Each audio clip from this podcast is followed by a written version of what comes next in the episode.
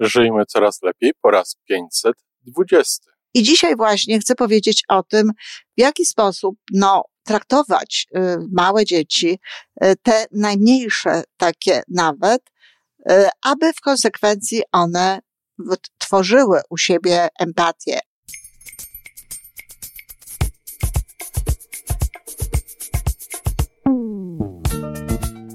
Witamy w kolejnym odcinku podcastu Żyjmy Coraz Lepiej, tworzonego przez Iwonę Majewską Opiełkę i Tomka Kniata. Podcastu z dobrymi intencjami i pozytywną energią, ale także z rzetelną wiedzą i olbrzymim doświadczeniem we wspieraniu rozwoju osobistego. Chodzi nam o to, aby ludziom żyło się coraz lepiej, aby byli coraz bardziej spełnieni, radośni i szczęśliwi. A że sposobów na spełnione życie jest tyle, ile nas, więc każdy musi znaleźć ten swój. Dzień dobry, kochani. Witam serdecznie rodziców. Dzisiaj bowiem sobota. E, zgodnie z obietnicą, dalszy ciąg mojej pogadanki na temat e, empatii u dzieci. W poprzednim odcinku mówiłam, dlaczego jest taka ważna. Mówiłam o tym również, dlaczego warto byłoby, aby e, no, zajmowano się tym w szkole również i w innych placówkach mm, wychowawczych czy pedagogicznych, dlatego że nie zawsze tak jest, że w domu rodzice potrafią, że w domu rodzice wiedzą, w jaki sposób no, w tych dzieciach tę empatię budować. Wynika to z tego oczywiście, że sami czasem potrzebują wsparcia przy budowaniu tejże empatii, które też jest możliwe, no albo są jakieś inne elementy. I o ile rodzice nie mają kwalifikacji do bycia rodzicami, choć oczywiście cały szereg rodziców e, szkoli się, nie wiem, słucha różnych rzeczy, no, choćby takich podcastów naszych, ale e, w instytucjach e, edukacyjnych czy opiekuńczych, wychowawczych są osoby, które są osobami kwalifikowanymi do tego, powinny przynajmniej być, do tego, aby móc tego typu rzeczy robić. Mówiłam o programie Mary Gordon, roots of empathy, czyli korzenie empatii, czy jakby do podstawy tejże empatii, skąd ona się bierze. I dzisiaj właśnie chcę powiedzieć o tym, w jaki sposób, no, traktować y, małe dzieci, y, te najmniejsze takie nawet, y, aby w konsekwencji one tworzyły u siebie empatię, aby potrafiły nie tylko rozumieć, nie tylko odczytywać uczucia innych ludzi, ale również we właściwy społecznie, no cóż, społecznie. Tutaj o tym sobie trzeba powiedzieć, że to jest y, słowo, którego tutaj nie unikniemy, y, żeby potrafiły na te emocje reagować. A zatem, przede wszystkim, najważniejsze jest od samego początku bezpieczne, kochające środowisko. Przy czym bezpieczne to znaczy w tym wypadku takie, że dzieci czują się bezpiecznie, że one wiedzą, że jest, są właściwie zaopiekowane, wszystko jest w porządku, e, nic im nie grozi. To oczywiście, o czym zresztą wspominałam w poprzednim odcinku, bardzo mocno łączy się ze spokojem wewnętrznym i z pewnością rodziców, zwłaszcza matki. Jeśli rodzice są spokojni, jeśli rodzice są pewni, że mają kontrolę nad większością z tych rzeczy, które są no, istotne dla ich dziecka, nad większością tego, tego planu wychowawczego, no to wtedy oczywiście te dzieci również czują się bezpiecznie. Jeżeli rodzice sami tego nie wiedzą, jeżeli matka jest rozdrgana, jeżeli ulega różnego rodzaju wpływom, nie tylko jakby temu, o czym sama jest przekonana, ale tu usłyszy coś, tu usłyszy coś innego, tu koleżanka coś powie, tu jedna mama, tu druga mama. I ona tak y, miota się pomiędzy y, tym, a tym, co sama czuje, no to wtedy dzieci bardzo często no, nie czują tego, tego bezpieczeństwa. To bezpieczeństwo wpływa zresztą nie tylko na tworzenie się empatii, ale na cały szereg w ogóle zachowań tych dzieci. Takie dzieci bardzo często są niespokojne w ogóle, mniej spokojne niż inne dzieci. Dzieci, w, o czym zresztą wspomnienia, wspominałam, około y, mniej więcej takiego szóstego miesiąca zaczynają obserwować osoby, którym ufają, jak one się zachowują w stosunku do innych osób w różnych nowych sytuacjach i patrząc na nie, uczą się niejako, co mają myśleć, jak mają traktować, jak mają określać jakby te nowe osoby. Ale mm, zanim do tego dojdzie, istotną sprawą jest też to, aby systematycznie oddzielać dziecko jakby od siebie, oddzielać je w tym sensie, żeby ono czuło się oddzielną, indywidualną osobą. To jest bardzo ważne. Dzieci nie będą rozumiały uczuć innych ludzi, nie będą y, odróżniały w ogóle jakby siebie od otoczenia, jeśli będą zbyt blisko swoich rodziców jeśli ta, ta więź z tą matką będzie się przedłużać, będzie coraz, e, będzie trwalsza, będzie dłuższa, to ono jakby przez cały czas no, będzie się bardzo mocno identyfikować z mamą. Jeśli jeszcze do tego rodzice są tacy, że reagują jakby na każdy sygnał swojego dziecka i nie pozwolą mu odczuć tego, że to jest coś ich że to jest coś ich własnego, że one same jakby o pewne rzeczy no, muszą zadbać, nie mogą cały czas tylko liczyć na, na to, że ktoś, oczywiście to nie takie rozumowanie jest w, w główkach dzieci, to jasna sprawa, one po prostu się tego uczą. Uczą się tego, że nie za każdym razem, kiedy on zrobi, to mamusia już jest przy łóżeczku im, czy, czy w ogóle nie jest to tak, że go natychmiast bierze, natychmiast jest razem z nimi, on znowu jest jedną całością i on znowu nie rozumie tego, że, że to jest on, a mama jest gdzie indziej. Mądra mama, kładąc dziecko y, do łóżeczka, kładąc dziecko spać, czy reagując w jakiś sposób taki, który no nie jest dla dziecka wcale miły, y, uśmiecha się do niego, mówi do niego z miłością, ale na przykład no, nie, nie robi pewnych rzeczy y, dla niego, nie pozwala mu na pewne rzeczy. Ważne to jest naprawdę od samego początku, ale oczywiście coraz ważniejsze wraz z rozwojem dziecka, y, im z tym, y, na ile ono jest starsze i o tym zresztą za chwilę powiem. W każdym razie to oddzielenie naprawdę jest istotne, żeby tak było. I takie dziecko, które już jest chociaż częściowo oddzielone, no właśnie w takim okresie półrocznym, bo pełno takie od, oddzielenie od rodziców powinno nastąpić mniej więcej w tak 18-24 miesiąc. Ale y, dziecko sześciomiesięczne już to czuje. I takie dziecko jest na rękach mamy i obserwuje na przykład, jak się zachowuje tata, kiedy przychodzi nowy, nowa osoba, nowy gość. I dzieci bardzo często wtedy patrzą, jak tata wita go, jak tata się w stosunku do niego zachowuje, sprawdzają to również z mamą, patrzą na mamę i one już wtedy wiedzą, co one mają myśleć. One już wtedy wiedzą, że ten człowiek jest bezpieczny, no bo tata się do niego uśmiecha, bo tata go traktuje dobrze, bo tata, tata e, robi to e, e, w sposób taki sympatyczny. I one jakby uczą się innych ludzi i uczą się też zachowań w stosunku do innych ludzi. No, nie muszę mówić, co dzieje się z dziećmi. One tego Y, nie rozumieją tak naprawdę, ale uczą się pewnych zachowań, więc nie muszę wam tłumaczyć. Mam nadzieję, kochani rodzice, że wiecie, co dzieje się, kiedy dziecko słyszy krzyki, kiedy dziecko słyszy hałasy, kiedy dziecko widzi wykrzywione twarze, na przykład e, ludzi, których najbardziej kocha, kiedy widzi kłócących się rodziców, czy widzi jakieś inne kłócące się e, w jej obecności osoby, ale osoby, które są dla niej ważne, które są dla niej istotne no, y, ktoś może powiedzieć, no też uczy się emocji. No tak, tylko nie o takie uczenie emocji się y, chodzi, dlatego że ono tak bardzo nie rozumie, ono nie wnika, ono nie wie, co tam jest.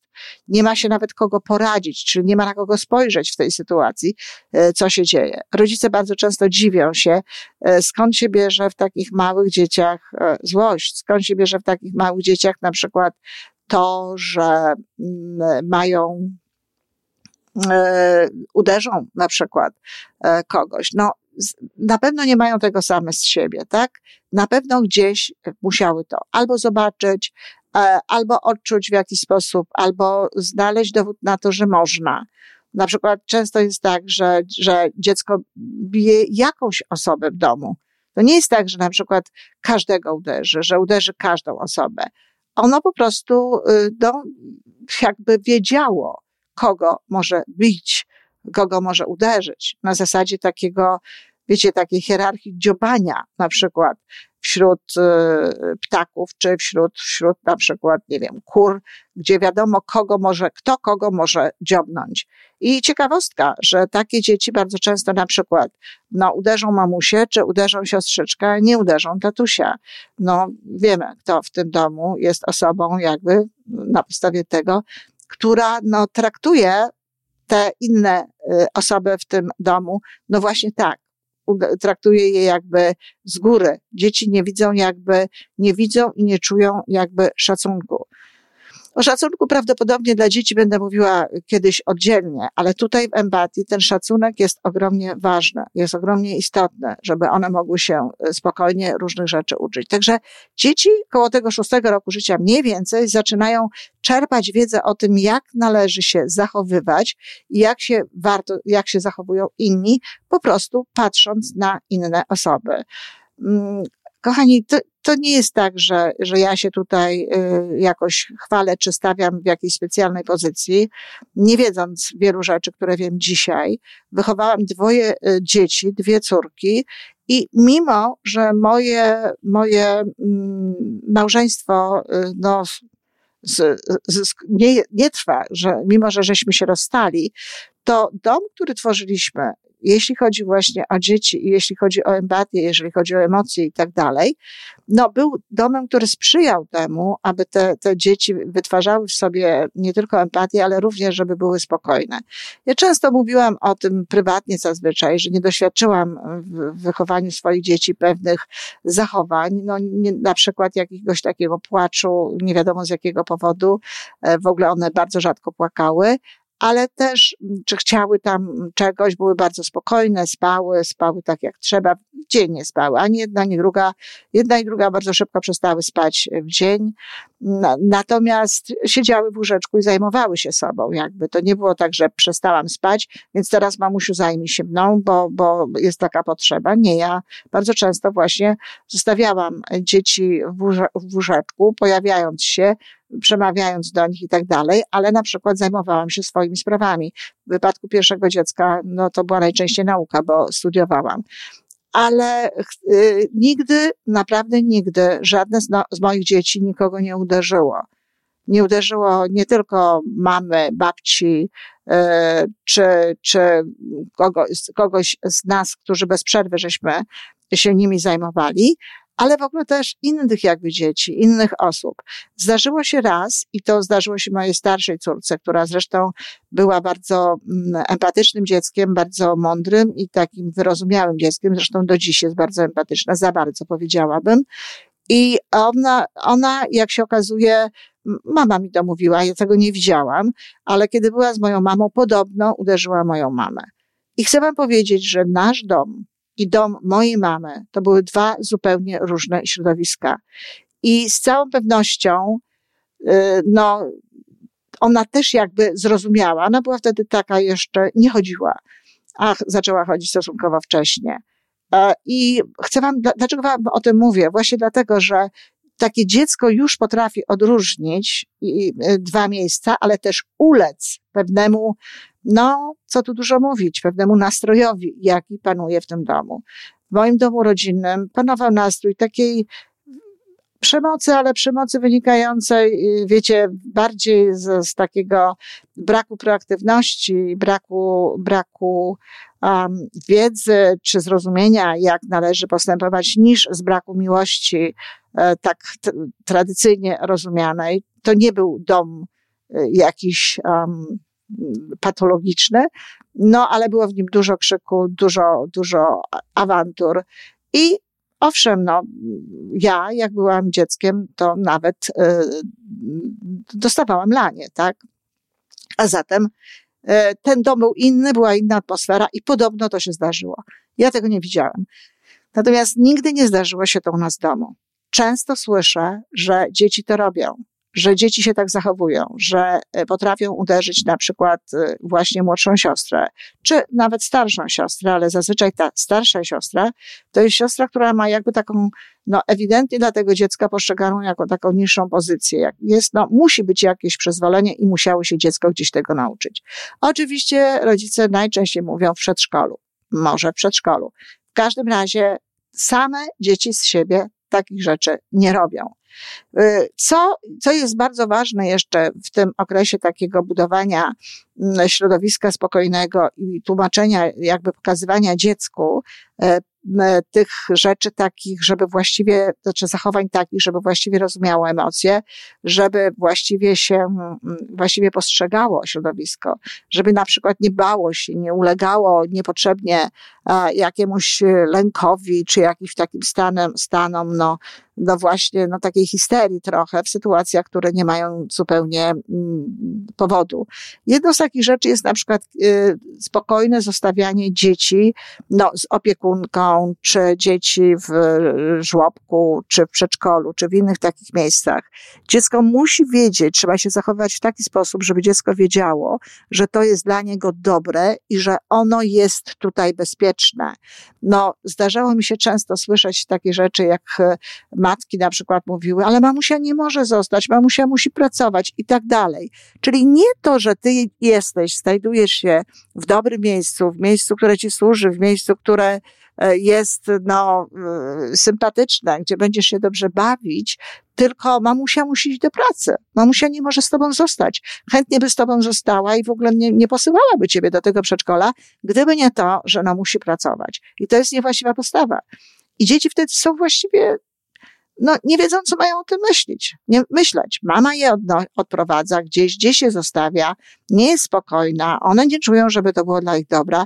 Także jedną z takich bardzo ważnych rzeczy to jest właśnie to, żeby traktować te dzieci w taki sposób, żeby no, one wiedziały, że to jest dla nich dobre. Czyli z jednej strony traktujemy ludzi, wtedy oczywiście, a przecież najczęściej mamy do czynienia z, z ludźmi właśnie w taki sposób, tak, żeby dzieci uczyły się e, właściwych zachowań patrząc na nas. Tworzymy środowisko takie, które nie wyzwala w nich pewnych rzeczy. I ja specjalnie mówię tutaj o tym, dlatego że za chwilę będziemy mówili o rozpoznawaniu emocji i tak dalej.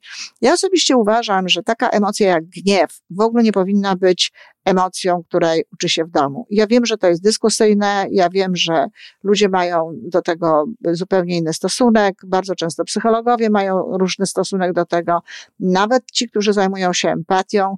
Y, oczywiście dziecko powinno rozpoznawać gniew, i ono się nauczy rozpoznawać tego gniewu, ale nie wiem, czy to my mamy być tymi osobami, które im ten gniew pokazują. Nie wiem, czy to my mamy być tymi osobami, które im mówią o tym gniewie, że gniewam się, że złoszczę się, że zaraz się będę złościć, że e, kiedy tak e, się zachowujesz na przykład, to wzbiera we mnie gniew i tak dalej. Matka nie powinna czuć gniewu na swoje dziecko, moim zdaniem.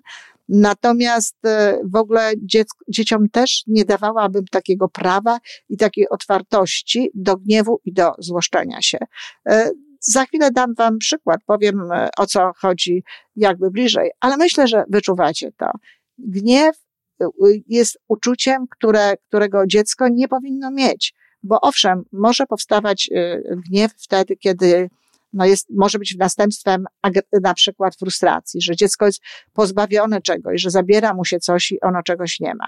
Może tak być, ale jeżeli dziecko jest wychowywane znowu w atmosferze zrozumienia, w atmosferze ciepła i jeżeli coś się mu y, jakby na coś mu się nie pozwala, coś mu się zabiera, czy coś się musi skończyć. I nie jest to robione bez, nie jest to robione bez szacunku, nie jest to robione na siłę, nie wiem, ubieranie na siłę dziecka, czy karmienie na siłę, czy jakieś tego typu rzeczy, które są w ogóle niedopuszczalne, no to ten gniew nie, po, nie powinien się wyzwolić. Ono powinno tak naprawdę, e, no, zrozumieć, że jest, e, znaczy nie tyle zrozumieć, ile poczuć, że to jest dla niego dobre.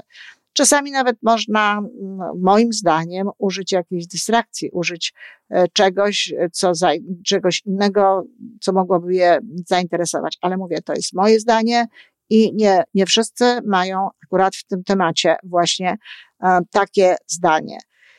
Teraz, co możemy zrobić dalej, żeby budować tę, te relacje? Dajemy do zrozumienia dzieciom e, bardzo szybko to, że rozumiemy ich uczucia, to, że rozumiemy uczucia ich, ale także pokazujemy im jakby uczucia innych ludzi.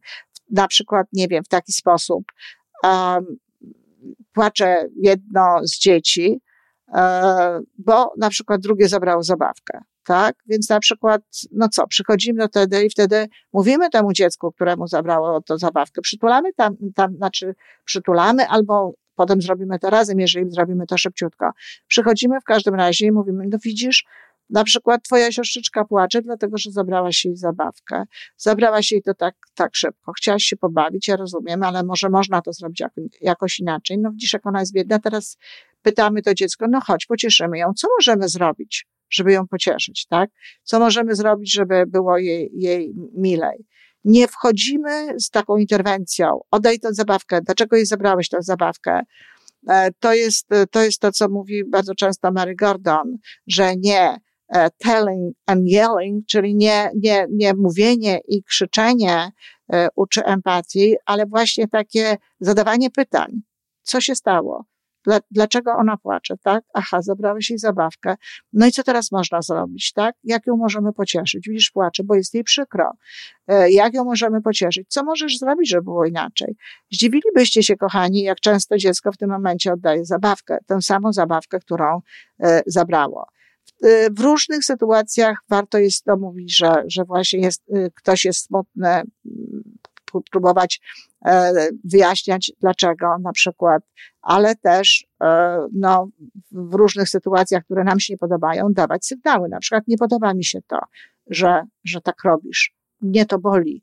Czyli mówienie wtedy w komunikatem ja, mówienie o swoich uczuciach, mówienie o tym, co my czujemy. I oczywiście adekwatna mina do tego. Najlepiej mina smutna dlatego że dziecko musi wiedzieć, że to, że to, zabola, że to boli, to jest smutne, to jest nieprzyjemne. E, w sytuacjach na przykład takich e, dajemy znać o, o emocjach i na, e, o tym, że rozumiemy emocje. I na przykład, nie wiem, sytuacji takiej, kiedy no, wyłączamy to, co dziecko oglądało na przykład w telewizji, tak? Czy w jakimś tam swoim do oglądania urządzeniu, e, no mówimy, że to już koniec i dziecko może nawet się złościć. No, jeśli, jeśli w określony sposób było wychowywane, no to jest taka szansa, że, że będzie, jeżeli zabrakło pewnych rzeczy. I wtedy możemy powiedzieć, okej, okay, Rozumiem, że nie jesteś z tego zadowolony, na przykład, że jest ci przykro, tak? Y, nie używałabym sformułowania, że się złościsz, no bo to, że dziecko się złości, to też w konsekwencji wynika z tego, że mu jest przykro. Ja bym nie używała, ale to znowu jest, tak jak mówię, nie każdy tak powie. Niektórzy powiedzą, że tak, mam dać zrozumienie dziecku, że, że się złości i jeszcze powiedzieć mu, masz prawo do, zło, do złoszczenia się albo, że złość jest dobra i tak dalej. No, ja tego nie powiem, tak? Ja uważam, że, że nie warto jest tak mówić. Natomiast warto jest wtedy powiedzieć coś takiego, ok, jak ci to przejdzie, jak skończysz się złościć, i tu można powiedzieć, jak skończysz się złościć, jeżeli dziecko się właśnie złości, to tak e, zaznaczamy, że my widzimy, że ono się złości. Chodzi o to, że my widzimy, że ono się złości, ale jakby nie, nie uważamy, że jest to znowu taka świetna formuła na okazywanie jej e, światu. Więc mówimy, jak skończysz się złościć, na przykład, to przyjdź do kuchni, bo będę robić kanapeczki. Może mi pomożesz, może zjesz, albo może jakąś inną rzecz. Może mamy zwyczaj robienia w kuchni różnych rzeczy. W każdym razie, no jakby zostawiamy dziecko z tą złością, ale w sposób tak ciepły, miły i systematyczny. I, i, jakby taki, no z drugiej strony dość ostateczny, dość taki, w którym widać, że to jest po prostu nasza decyzja.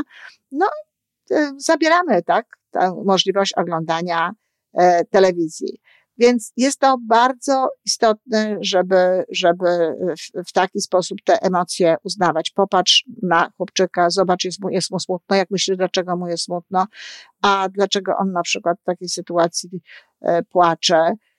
Można używać do te, tego, rozmawiając o filmach, które się do tego nadają. Można używać zabawek pluszowych. Można bawić się z dziećmi i wtedy właśnie pokazywać im różnego rodzaju mm, emocje i znowu jak najwięcej pytać, nie mówić. Dlaczego? Dlaczego misio jest smutny? Tak? O, jeżeli mówimy na przykład, że misio jest smutny, to zawsze trzeba zapytać dlaczego, jeśli było w tej zabawie. Co możemy zrobić, żeby, się go, żeby go pocieszyć? A, a, a kiedy byłby, jak myślisz, kiedy byłby wesoły, kiedy zacząłby się zachowywać inaczej? Więc jakby te, tego rodzaju rozmowy powodują, że dzieci rozumieją, co się dzieje. Dlatego te dzieci, którym rodzice z którymi rodzice rozmawiają, którym zadają pytania, które, które, które stawiają z tak z szacunkiem jakby po tej drugiej stronie, a nie tłumaczą w zbyt, wiel, zbyt dużej zresztą e, jakby w słowotoku bardzo często, używając zbyt wielu słów, e, jakieś zachowania, no to częściej te dzieci, które właśnie mniej mają jak do tej rozmowy, mają tylko pytania i taki kontakt właśnie z tymi dziećmi na zasadzie no, uzyskiwania ich świadomości, że one rozumieją różne rzeczy, to te dzieci bardzo często lepsze, szybciej się właśnie uczą tej empatii. Właściwie dziecko, jak mówiłam w poprzednim odcinku, trzyletnie ma już na tę empatię rozwiniętą na zupełnie przyzwoitym poziomie. Samemu trzeba przepraszać. Samemu trzeba przepraszać dzieci. Trzeba nauczyć się przepraszać. Trzeba powiedzieć, jest mi przykro. E, trzeba mówić o tym, że jest mi smutno. Mamusie nie powinny udawać, kiedy Mm, z jakiegoś powodu się smucą, z powodu, który potrafią wytłumaczyć dzieciom. E, jest, y, bardzo często jest tak, że rodzice starają się, udają jakby, y, że wszystko jest pięknie, no a pięknie nie jest. I tak jak powiedziałam, dzieci wyczuwają gdzieś emocje, wyczuwają gdzieś niepokój, one mogą tego nie nazwać, one mogą nie wiedzieć, co to jest, no ale na przykład y, do, do pewnego wieku w ogóle czują jakby e, tę energię która jest e, no, niekoniecznie dla nich dobra. Jeżeli mama jest smutna na przykład, e, bo, e, bo tęskni za tatusiem, czy bo coś takiego się dzieje, to dlaczego nie powiedzieć o tym dziecku?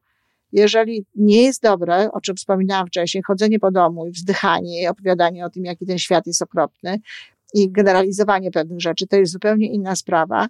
Ale jeżeli mama na przykład tęskni za tatusiem, bo tatuś wyjechał, to dlaczego tego nie powiedzieć dziecku?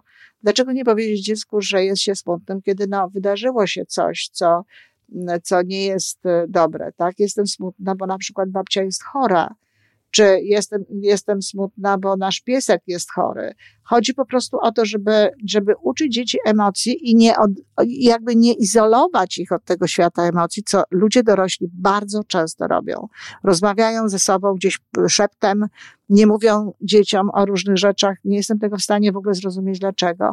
Dlatego, że one i tak w jakimś momencie się dowiedzą i, a tylko w ten sposób po prostu, no, nie uczymy jej empatii jakby i powodujemy, że tracą do nas zaufanie, dlatego, że, no, dowiadują się potem gdzieś w jakiś inny sposób czegoś, niekoniecznie od nas, niekoniecznie w naszym towarzystwie i nie mamy nad tym nawet kontroli, w jaki sposób one się mogą tego dowiedzieć. Dlatego to nie jest tak, że mamusia ma być cały czas wesoła przy dziecku, że ma być cały czas e, zadowolona. No oczywiście, jeżeli taka sytuacja jest, to tak będzie, jeżeli ma takie powody. Natomiast jeżeli są jakieś powody do smutku, jeżeli są jakieś powody do, y, do zadumy, do refleksji, to wtedy no, trzeba dziecko w to umiejętnie i delikatnie włączać. Dzieci będą chciały wtedy pocieszać, dzieci będą chciały robić coś dobrego dla nas i warto jest to przyjmować, dlatego że to są ich pierwsze odruchy właśnie takiego empatycznego zachowania w stosunku do drugiego człowieka,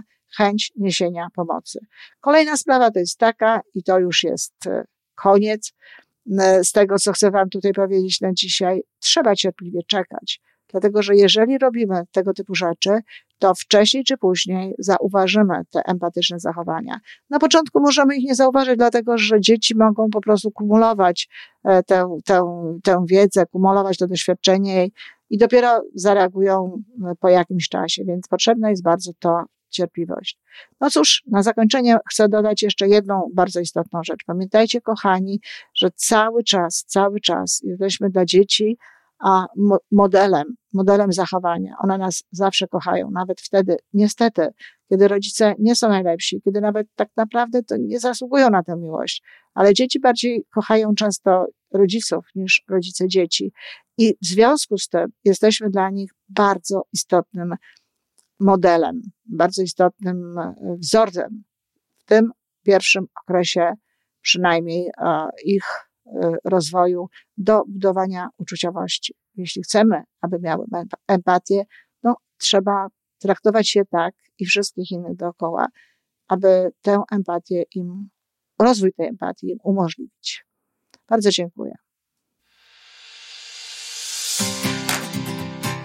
I to wszystko na dzisiaj. Podcast Żyjmy Coraz Lepiej jest stworzony w Toronto przez Iwonę Majewską-Opiełkę i Tomka Kniata. Sześć razy w tygodniu przygotowujemy dla Was nowy, ciekawy odcinek. Jeżeli lubisz nas słuchać, to prosimy o reakcję. Polub nas, skomentuj, tak jakbyśmy sobie po prostu rozmawiali. Zapraszamy do darmowej subskrypcji. Jesteśmy dostępni na każdej platformie, gdzie można słuchać podcastów. Wystarczy nas tam poszukać. A po więcej informacji zapraszamy na stronę www.majewska-opiełka przez l.pl. Jesteśmy też na Facebooku i na Instagramie.